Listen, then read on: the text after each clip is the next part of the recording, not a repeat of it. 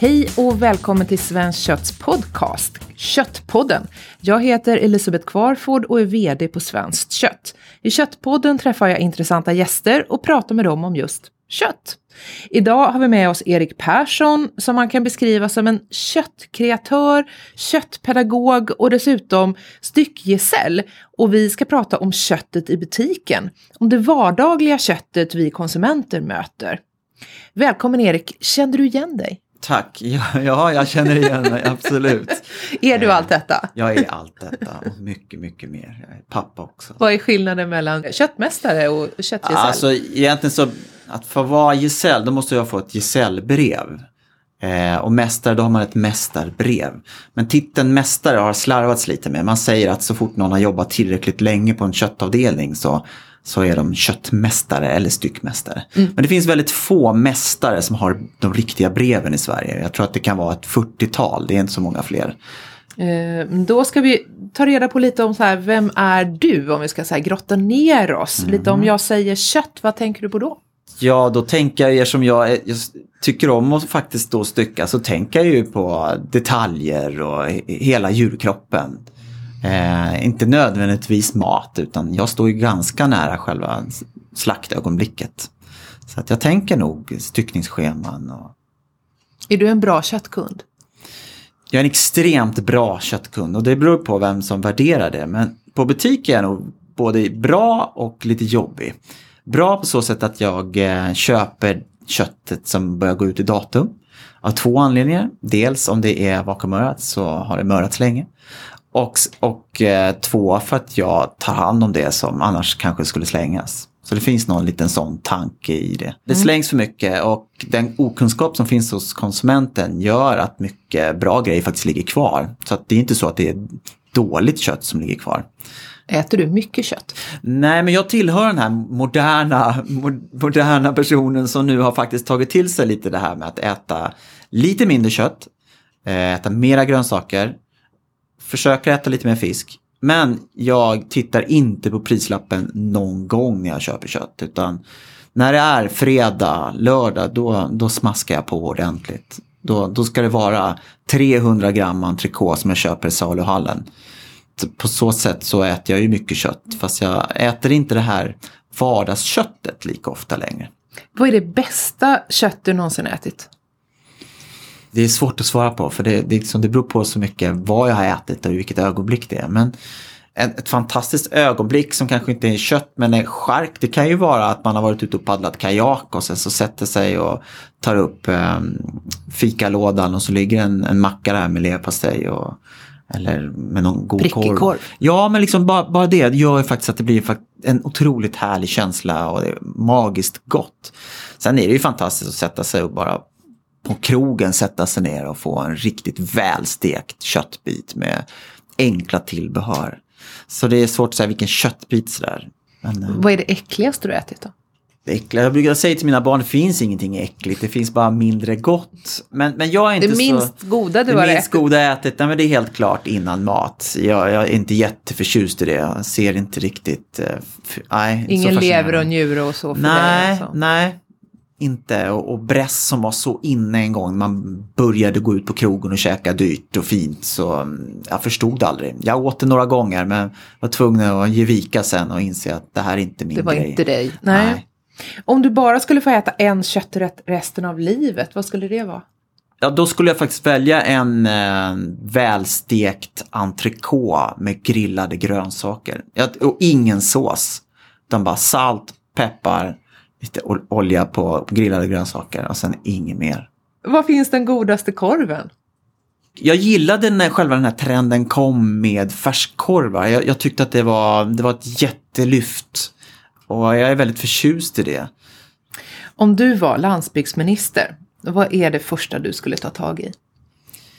Det skulle jag aldrig bli, men jag skulle jättegärna, om jag hade varit en människa som hade lite mera makt och kunde få bestämma lite, så skulle jag nog vilja bestämma och ta tag i frågor kring dagligvaruhandeln. De är lite flata, de är inte så duktiga på att komma på. Att jobba med innovation, det är inte deras grej riktigt, utan det är mycket leverantörer, producenter, det är de som tar fram nya produkter och satsar och riskerar. Jag skulle vilja säga att dagligvaruhandeln blev duktigare på att utveckla avdelningen. Hur går snacket i handeln om köttet?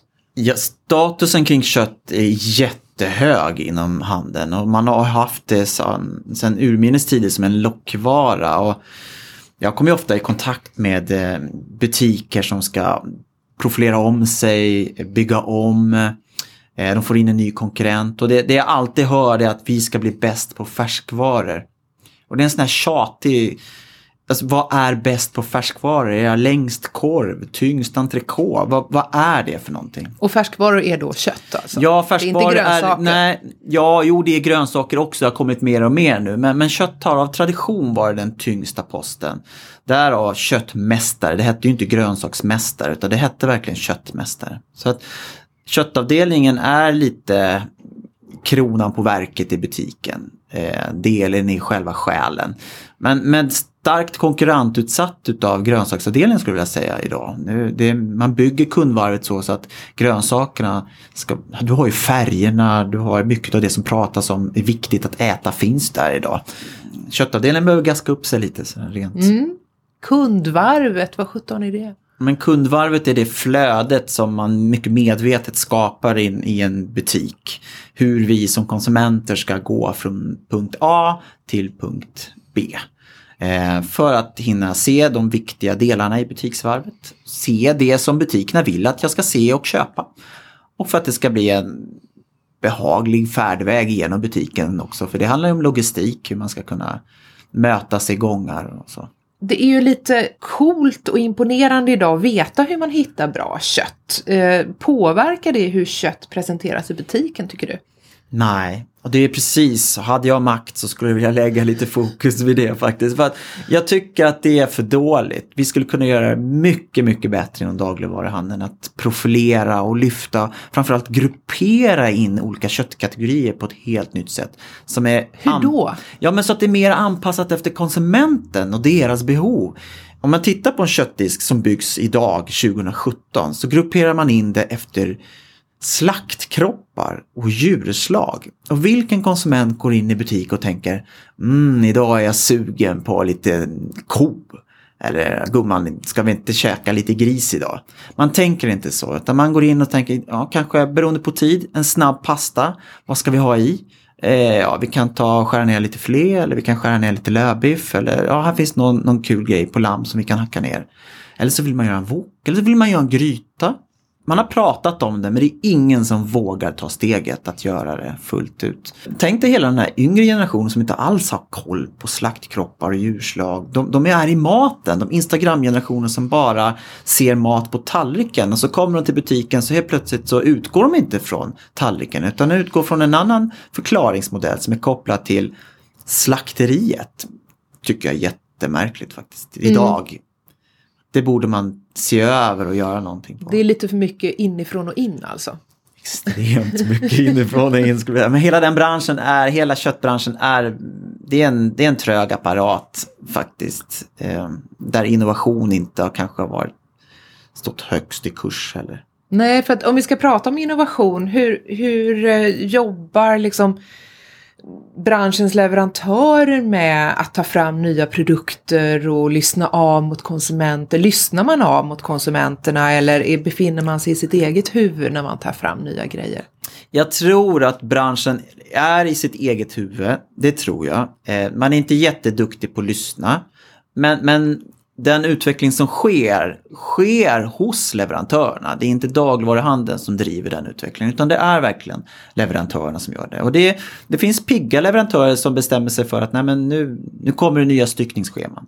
Och vi har ju fått lite så här utifrån, vi tittar ju på de amerikanska styckningsscheman och sen så ser vi att det finns massa nya spännande detaljer. Och det är klart, det där tar man ju upp och ser att det finns en möjlighet att ta fram, bredda djuret på så sätt. Det är klart att djuret ser ju likadant ut. Men man kan utnyttja möjligheten att ta fram nya styckningsdetaljer som inte har funnits tidigare. Och så pratas det om det på tv-program och sen kan man käka det hos Johan Jureskog på AG exempelvis. Jag tror att det är otroligt viktigt det jobbet det de gör. Och det gör ju såklart att det finns uppfödare som väljer att föda upp vissa raser för de märker att det kanske är populärt. Och köttbranschen i stort tittar på att ta fram nya detaljer. Men det är dyrt, alltså det är ju klart, de har en stycklina som de har räknat på som funkar. Och sen ska man helt plötsligt gå in och nej, men nu ska vi karva ut den här lilla köttbiten, och då måste man sätta sig och... Den som tidigare har gått i färs. Ja, exakt.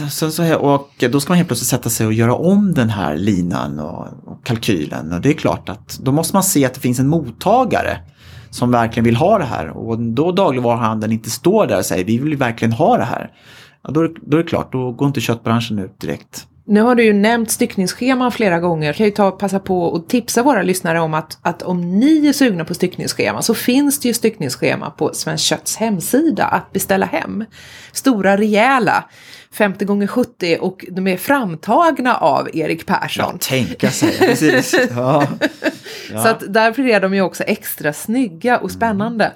Men alltså på svenskött.se så hittar ni dem. Borde man arbeta mer med liksom så här produkten kött och kommunicera kvalitet och egenskaper? Alltså, du har ju pratat om att man ska befinna sig där kunden befinner sig, men utöver det, liksom, vad skulle man kunna göra? Jag tror att det finns någon sån här branschgrej. Jag jobbar inte bara med kött, jag pratar ju mat överhuvudtaget. Det finns någon sån här grej där man sneglar väldigt mycket på Systembolaget och ser hur de har lyckats med sina nycklar. Och nu ska alla företag ha nycklar, alla ska prata om nycklar på sina produkter. Jag vet att det finns en kedja i Sverige som jag köpte champinjoner, och så tittade jag på den förpackningen och så hade de då beskrivit hur den smakade. Då stod det, den är mild och användbar. Och då känns det liksom så här, men det ger ingenting. Och det går inflation i olika nycklar och beskrivningar. Jag tittade senast på avokado. Då hade de en lång harang om hur avokado smakar. Det är inte så intressant. Så att det är mest en grej man hakar på för att haka på någon mattrend. För att öka värdet. För att öka värdet som egentligen inte är utifrån en konsument. Jag tror att det är jätteviktigt att hitta ord på kött, hur det smakar, för där har vi ingenting. Däremot så tror inte jag det har så stor betydelse på förpackningen. Det tror jag inte, utan mer än när man snackar. Mm. Nu blir det Johan Jureskog igen, men faktiskt så här, han driver någonting, och på hans menyer så står att det är mört med kött, med tuggmotstånd, alltså en köttbit som är mör men med tuggmotstånd. Och det tycker jag är fantastiskt, för att begreppet mörhet och mört kött är så otroligt brett. Vad är mörhet? Ja, men vad är mörhet och vad är ett mört kött? Och jag var på en butik för inte så länge sedan och stod och skulle handla manuellt över disk. Och framför mig står en äldre farbror, och sen så pekar han på lite köttdetaljer och så frågar han så här, är det där mört? Killen bakom disken är ju så här, det där är en mördetalj. Och då pekar han på en oxfilé. Och sen så pekar han på njurtapp eller något liknande. Och sen så frågar han, är det där mört? Ja, det är mört. Och det är två helt olika mörheter på en njurtapp kontra en filé. Men det är det vokabuläret som finns. Så att det är inte till någon hjälp för den här konsumenten. Så att jag vet inte, jag minns inte vad han köpte och gick därifrån. Men allt var tydligen mört i den disken i alla fall. Mm. Och så är det ju inte. Så därför blir man glad när man ser Johan exempelvis som uttrycker, ja men visst, det är mört, men det finns ett tuggmotstånd i det. Det sätter ju också så att man vet vad man ska vara beredd på när man stoppar den här köttbiten i munnen. Precis. Fast man jobbar lite. Ja, exakt. Så han har inte lindat in det i massa konstiga att det smakar hallon eller jord eller någonting sånt. Utan direkt på mörheten, och så pratar han, ja men det är mört fast du får tugga lite. Mm. Vad lär du dig nya saker om kött? Alltså vad hämtar du din inspiration? Är det Instagram som är din inspirationskälla? Nej, det är det inte. I och med att jag är gesäll eller har ett gesällbrev inom kött, så har jag ju lärt mig egentligen ganska mycket om hantering utav köttet och näringsläran kring det och styckning och hela kedjan egentligen. Så jag skulle inte vilja säga, jag är mer nyfiken på restaurang, hur de hanterar kött och hur man kan ta det vidare. Vad som är för trender, vad som rör sig på restaurangerna, för att det kommer att komma ut till butikerna efter ett tag. Precis så. Och på vilket sätt tillagar de olika detaljer, för det här med lågtemp som kom för många år sedan så var det en stor grej, och det gillar jag, tillagningssätt. Där är jag rätt nyfiken. Är det sous vide nu? Ja, men koka absolut. I plastpåse som är... Jajamän, det... och det har vi har sett det ganska länge. Restaurangbranschen har jobbat med det hur länge som helst. Men det har inte riktigt landat hos konsument. Men nu börjar man ju se lite fler och fler bloggar som lyfter den typen av teknik. Som är fantastisk. Du får ett jättefint resultat. Jag har själv gått på det och köpt utrustning och är hemma och så vidare.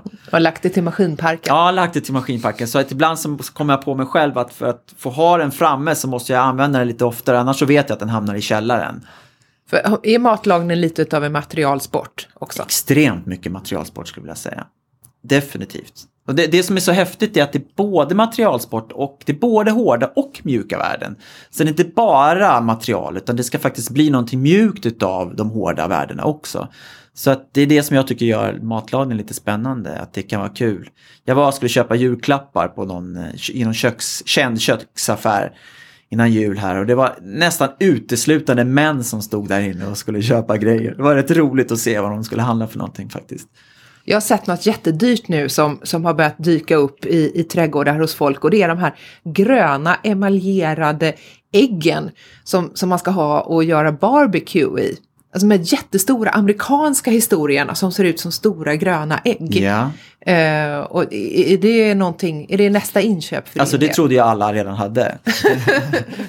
De kostar väl så här 10-15 000. Ja, de är nog ännu dyrare än så, definitivt. Men, du märker, jag har inte engagerat mig supermycket. Nej, men de är fantastiska. Det är verkligen ett otroligt spännande sätt att laga mat på. Men det kräver ytor. Det gör det ju. Och sen så tror jag att det är viktigt att man ska tycka att det är roligare mer än en gång om året. Blir lite dyrt annars. Det blir lite dyrt annars, precis. Men det är jätteroligt och du kan jobba med rök och ja. Har du på något sätt blivit medelklassmannens sportbil? Definitivt. Fast du har ju sportbil också. Ja, nu råkar jag ha det också, precis.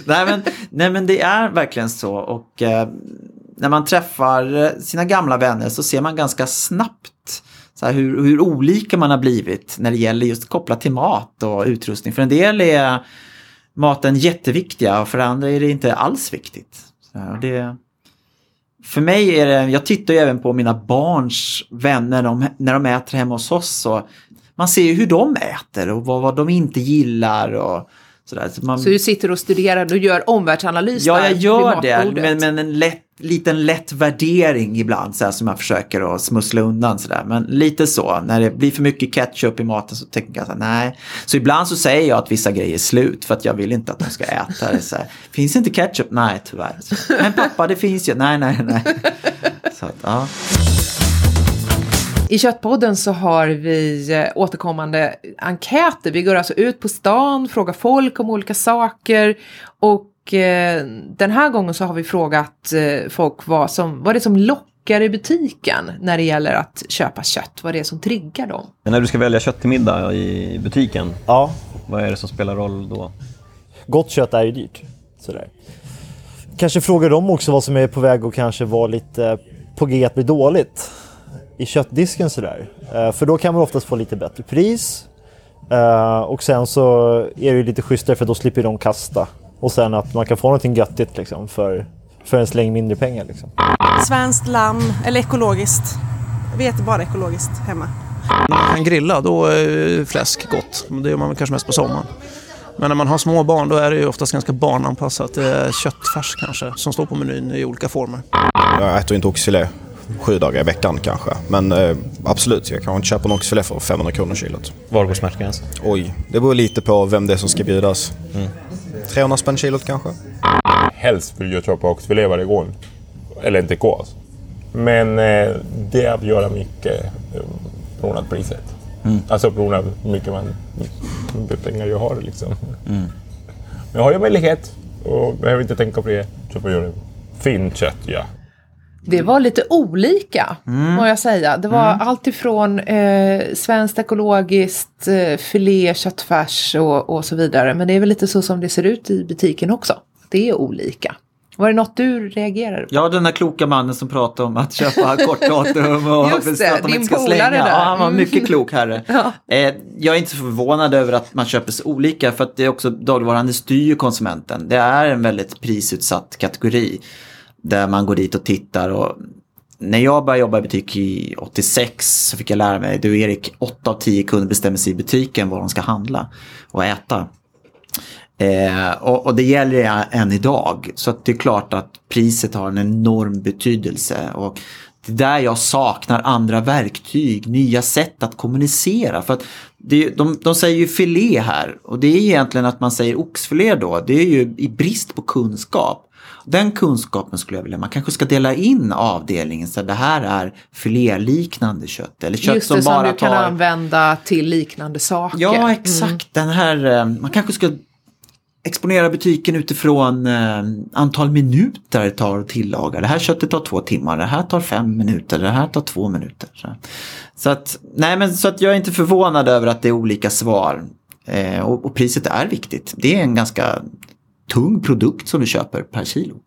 Samtidigt är det ju så att priset på kött har ju stått still ganska länge. Nu har det stigit lite, men alltså när vi gick med i EU så då kom det ju väldigt mycket importkött.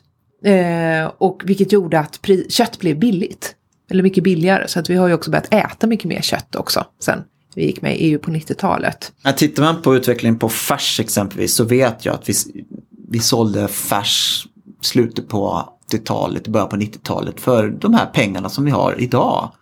Så att det är ju... Och vi tjänar bra mycket mer idag. Ja, vi tjänar bra mycket mer idag, visst. Så att jag tycker att kött är egentligen, det här vardagskött är lite för billigt. Sen är det klart, om du köper en detalj som kostar 670 kronor kilo, det är ju inte billigt någonstans. Det kan vara gott. Det är väldigt, väldigt gott, absolut. Och sen så det här med färs, jag tror att väldigt många köper färs, just barnfamiljer. Jag själv köper mycket färs.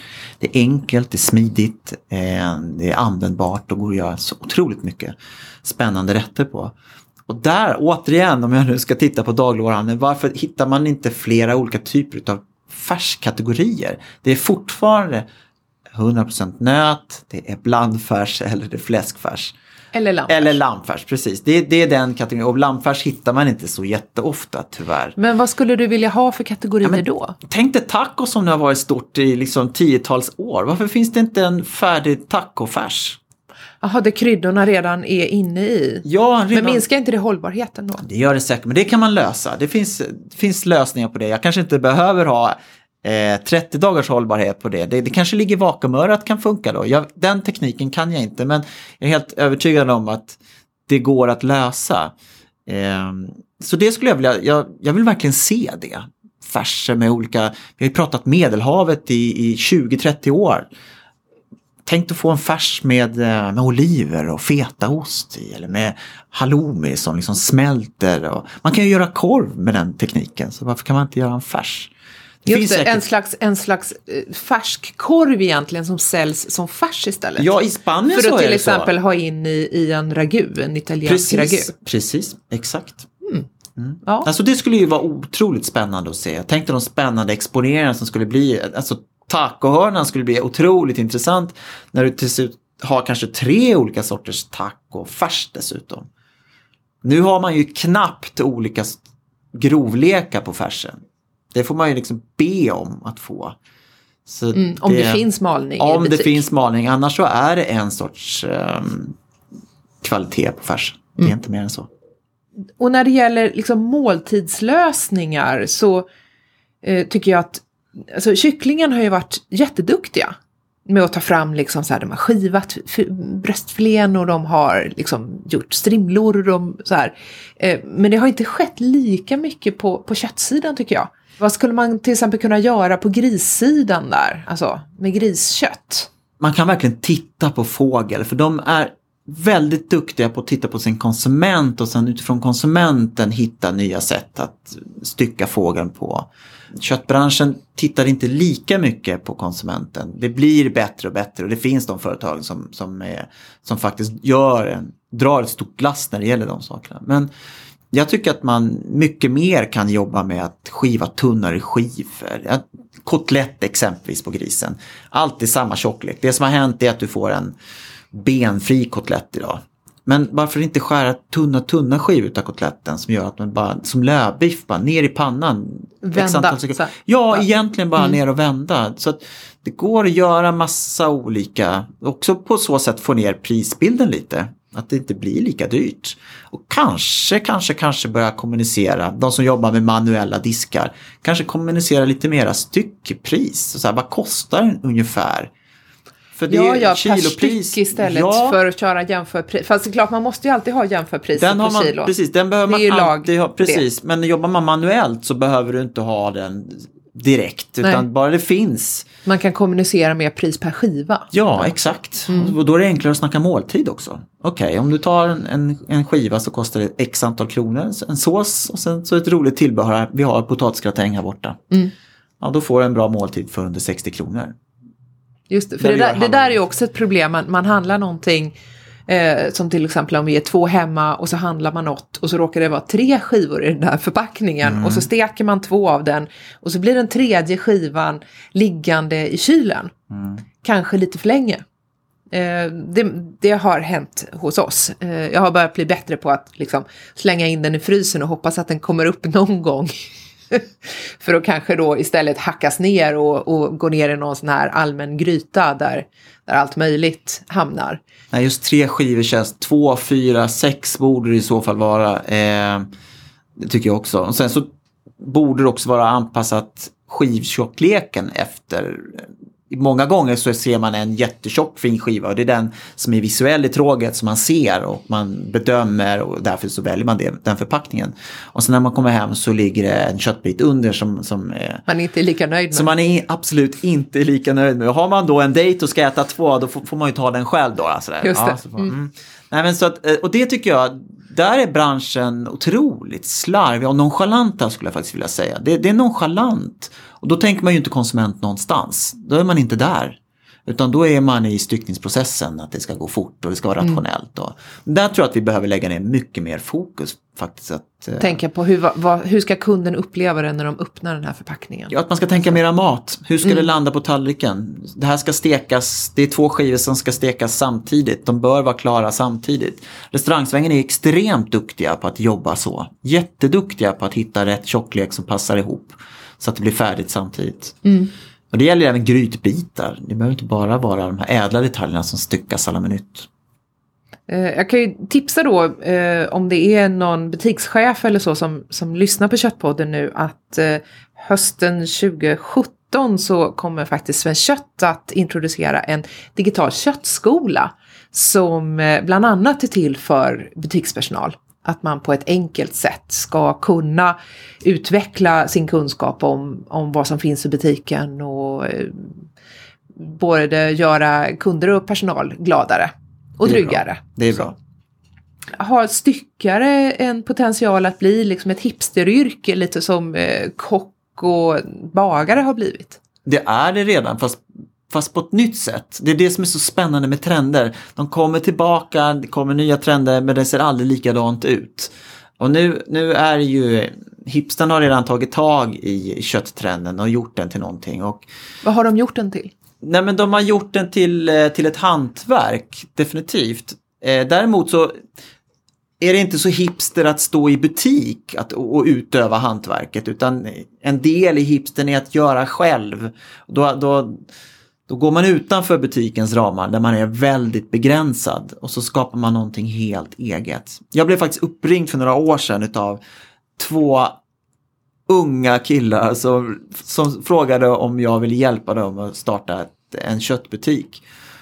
Och jag frågade så här, ja det kan väl göra sådär, men har ni jobbat med kött tidigare? Nej, aldrig. Nej, har ni jobbat med mat? Nej. Har ni jobbat i butik, restaurang? Nej. Och ni ska öppna köttbutik? Ja, kör, all in.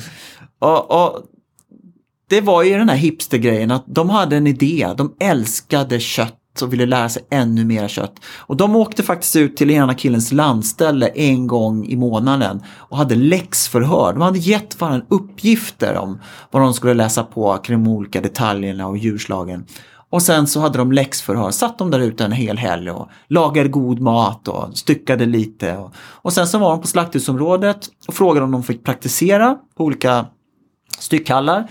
Vilket styckarna tyckte var otroligt roligt. Kom in lite nya unga människor som var nyfikna på deras yrke. Så det höll de på med under en period och sen så åkte de utomlands. Jag vet att de åkte till Turkiet av alla ställen. Jag har aldrig varit där så jag vet inte om de är extremt duktiga. Men de var där på marknaden och jobbade för att se hur de jobbar med att ta hand om hela djuret. Och nu har de öppnat en köttbutik som inte bara är en köttbutik utan också som ett vuxenfritids där de har musikquiz en gång i veckan och folk samlas där. De har sin egen öl, de gör sin egen korv, de har självklart hakat på hamburgertrenden. Och de har vita fina rockar som man hade en gång när det begav sig. Så att det finns och man blir extremt glad när man ser det. Tyvärr så ligger den för mig på fel sida om stan så jag åker inte dit så jätteofta. Men jag följer dem på Instagram. Och... Men för er som är stockholmare och vill besöka den här butiken, var ligger den? Den ligger på Birialsgatan. Den heter Lennart och Bror. Så googla upp Lennart och Bror. De ringde och frågade så här, Erik, vad tror du om vårt namn? Vad tycker du om det här namnet? Lennart och Bror. Det är våra mellannamn. Bara det tycker jag är fantastiskt. Det är riktigt så här fina gamla namn. Ja, vad fint. Men då, så att framöver när jag öppnar Barbros styckarbod så... För det är ju mitt mellannamn då. Ja, precis. Ja. Så då kommer jag vända mig till dig innan. Så absolut. Jobbar vi fram det här konceptet. Jajamän, inga problem. Mm. Nu ska vi lyssna på Köttpoddens återkommande expert, Dr. Kött, Maria Lundsjö. Hon har faktiskt doktorerat om kött, hon har jobbat inom slakterinäringen och har även en egen gård där som man kan köpa köttlådor från. Och vi brukar fråga henne om kvalitet på kött och den här gången så har vi frågat om förpackningar. Nu ska vi prata om hur kött är förpackat när man köper det. Det finns ju olika slags förpackningar för kött. En vanlig förpackning är ju vakuumförpackning. Det betyder att man har lagt köttet i en plastpåse och sen har man sugit ut all luft. Det är en väldigt bra förpackning. Det finns inget syre. Det växer till färre bakterier. Det som också är bra med vakuumförpackningar är att mörningsprocessen fortsätter i vakuumförpackningen. Köttet möras hela tiden medan det ligger i butiken och även när man tar hem det och har det i sitt kylskåp. Så ända fram till att man steker det och temperaturen går över ett visst antal grader där köttets proteiner denaturerar, så möras köttet ända fram till dess. Sen så förpackas ju kött också i modifierad atmosfär. Då tillsätter man en gas, det är som ett tråg med en fastsvetsad film där det finns en gas i. Och gasen är oftast, när det gäller färskt kött, så packar man med en gasblandning av koldioxid och syre. Hög andel syre, och det är för att man ska behålla köttets fina röda färg. Och det beror ju på att vi traditionellt sett är vana vid att packa till exempel köttfärs i butik. När man mal köttfärs i butik så lägger man det i ett tråg med en vanlig gladpack runt. Gladpack är vanlig plastfolie är ganska genomsläpplig för syre. Och då får köttet en väldigt fin röd färg för att myoglobinet i köttet blir syresatt. Och då ser det rött och fint ut. Oxymyoglobin heter den färgen. Den modifierade atmosfären har man tagit fram för att efterhärma den här färska kötthanteringen. Sen har man tillsatt koldioxid för att bekämpa en viss bakterietillväxt. Men nackdelen med den här typen av gas är att mörningsprocessen stoppas upp och går till och med bakåt i vissa fall. Och därför har man ju också nu tagit bort det så att hela styckningsdetaljer säljs inte så mycket längre i modifierad atmosfär. Utan det är mest köttfärs. Och då gör man det för den fina färgens skull. För att få en bra köttkvalitet på sin hela styckningsdetalj eller sitt kött i skivor som man köper så ska man välja vakuumförpackat kött. För att det har en bättre hållbarhet och det möras hela tiden även i förpackningen. Spännande. Har du något tips som du vill ge till butikerna och dagligvaruhandeln? Ja, det har jag faktiskt. Jag har en idé om att jag någon gång ska få gå in i en butik som har exponerat hyllan på ett sånt sätt att här har du vinst varje gång. Att jag garanterat får en mör och fin detalj om jag handlar här. För att i butikerna så har man ju halva priset lådor. Man har en avdelning där köttet håller på att gå ut i datum. Kan man inte göra det omvända? Att man ser, oj, för man står ju ändå där och lägger upp sina förpackningar. Så ser man, wow, det här är en köttbit som jag gärna skulle haft en fredagkväll. Riktigt marmorerat till exempel. Riktigt marmorerat, precis. Ta den köttbiten och så lägger du den i den här specialhörna som kan heta kockens val eller... Köttet som du köper på restaurang. Köttmästaren tipsar. Ja, eller köttmästaren tipsar. Exakt. Att man på ett ganska enkelt sätt faktiskt skapar en sån hylla. Så att för de som inte har kunskap, vill ha vinst varje gång, går de bara dit och ser de, ja, det är köttet som ligger här, det är garanterat ett lyckat resultat hemma i pannan. Så, handlare där ute, nu har ni fått ett riktigt bra tips, hoppas att ni tar till er det. Men om man har fått tag på en grym bit kött, det är stor helg eller någon annan fest, vad är det första liksom som man ska ta itu med? Vad är det man ska tänka på när man ska ta hand om den här biten? Man ska bjuda. Alltså, när det gäller matlagning så finns det de som är ljusår bättre än jag på att laga mat. Så att jag är ganska enkel i min matlagning på det sättet. Men jag tycker att man ska köpa mycket kött och sen så lagar man. Jag gillar storkok. Det finns något väldigt... Det är en skön känsla att stå en söndag och laga mycket mat. Och stor gryta alltså. Absolut, och gärna med ett glas i handen med något gott att dricka. Och resten ner i grytan. Nej, men det finns något mysigt i det. Och sen så något skönt att man har laddat inför kommande vecka. Och just har man barn och barnen är jättehungriga så är det bara att man tinar upp en påse med gryta innan man går till skolan, och så när man kommer hem så behöver man bara värma det. Sen så är jag en extremt duktig, eller vår familj är duktiga på att äta rester. Så jag skulle ju aldrig göra som du gjorde, att du sparar den tredje skivan. Det har aldrig hänt, utan man steker upp den tredje skivan också. Och sen så gör man en lyxig pytt. Det är för i våran familj så är det en sån här standard. Och det kan vara på filé, det kan vara på kyckling eller vad som helst, men att man tar hand om det och gör en riktigt bra med mycket grönsaker i och bra potatis, och så steker man på det. Så att pyttipanna, en lyxig pyttipanna, det är klart underskattat också som en restmaträtt som tar hand om veckans små slattar. Till Svenskt Kött så får vi ibland frågor, så här, man frågar efter, var får jag tag på tunga?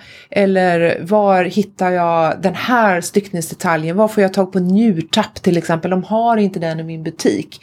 Och det är så uppenbart att konsumenterna är ovilliga att vara besvärliga. Man tycker att man är besvärlig när man går och frågar efter någonting som inte finns i butiken. Och jag försöker att stimulera dem till, eller tipsa om att säga, men fråga om de inte kan ta hem det som du vill ha.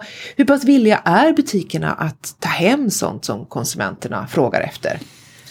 Det där är nog olika beroende på vilken typ av butik det är. Vissa butiker är väldigt styrda, andra är det inte. En del butiker har gjort kött till en konstform och tycker att det är viktigt att vara duktiga och är väldigt inlyssnande där. Så att det beror nog alldeles på vilken butik du har, så det måste man nästan gå dit och fråga. Men det är intressant det du säger det här om att vi knappt vågar fråga, och jag tycker ofta så här, en mening börjar ofta när vi ska ställa en fråga till någon som jobbar i butik, så börjar den ju oftast med ursäkta mig. Det är som att liksom vi stör i deras vardag, i deras arbetssysslor. Ursäkta att jag stör din upppackning. Ja, men lite så. Och jag tror att vi som konsumenter måste bli mycket duktigare på att våga ställa frågor. Att inte vara så försiktiga hela tiden, utan ställ frågor och ställ lite krav. Sen, jag vet att man kan inte alltid tillgodose kundens behov, för att det handlar om volymer. Jag måste beställa hem ett x antal kilo. Så att, annars så blir det svindligt. Kalvtunga. Nej, men jag tror ändå att det är viktigt att ställa frågor. Och framförallt att man ställer en fråga. Sen kommer en motfråga från butiken som säger, vad hade du tänkt att göra då? Vi har inte just det. Men jag tänker så här, en bra grej är vid grillperioden när alla ska entrecôte. Det var ju i klippet här kunde vi höra en man som pratade om att han köper griskött när det är för att grilla exempelvis.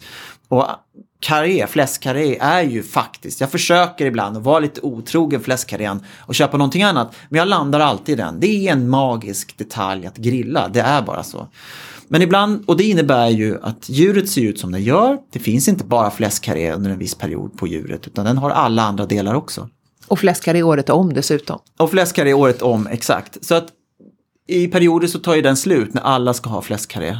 Och det får man ju ha förståelse för. Men då borde man i butik vara lite nyfiken och säga så här, nej, karrén är tyvärr slut idag, men jag misstänker att du ska grilla. Då blir svaret säkert ja. Och då kan man säga, men du, om vi gör så här, om vi går och tittar så finns det karré och kotlett. De sitter där karén tar slut, där börjar kotletten. Så om vi kanske kan hitta de 3-4 första skivorna på kotletten brukar vara lite av karé-kvalitet. Vi går ut och tittar och så går man ut och så hittar man den. Då får man garanterat en nöjd kund som faktiskt får en fantastisk grillupplevelse. Om de får och har lärt sig lite om att kotletten och karén hör ihop. Exakt, precis. Och det ökar värdet för köpet. Och min betalningsvilja, den psykologiska betalningsviljan ökar ju när jag får med inte bara en köttbit utan också en kunskap med mig därifrån. Som jag kanske berättar för dem där hemma och då får jag lite hipster-status och lite sådär. Så att jag tror att som konsument våga fråga, men förvänta dig inte att butiken tar hem allt. Men många gånger kan butiken ge tips på andra butiker som, ja men jag vet att de här är duktiga på det. Och bor man i en storstad så har man tillgång till balla köttbutiker så det är aldrig något problem att hitta det. Bor man lite längre ut så har man säkert kontakt med gårdar som kan specialstycka någon detalj. Så att det går, men det kräver lite jobb. Det är inte så enkelt som att bara gå ner och...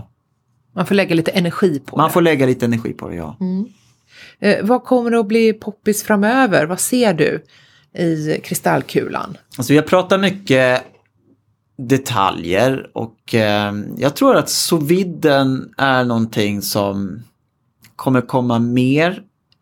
Jag tror framförallt att vi kommer se mera sous vidad mat i butiken så att de redan har gjort halva jobbet. Jag tänker, vi vill gärna äta grytor, men vem har tid att stå och koka en gryta och planera det? Det gör man till helgen kanske. Förutom du då? Ja, förutom jag, exakt. Och några till. Men att man kanske inom dagligvaruhandeln blir duktigare på att göra halva jobbet. Och inte så att det känns som färdigt. För det är fortfarande lite fult att köpa helfärdigt. Jag skulle inte köpa helfärdig mat och bjuda min familj på. Men däremot så lura mig lite och gör någonting som är halvfärdigt. Det tror jag på. Alltså haka på lite middagskassarna. De är duktiga på det där att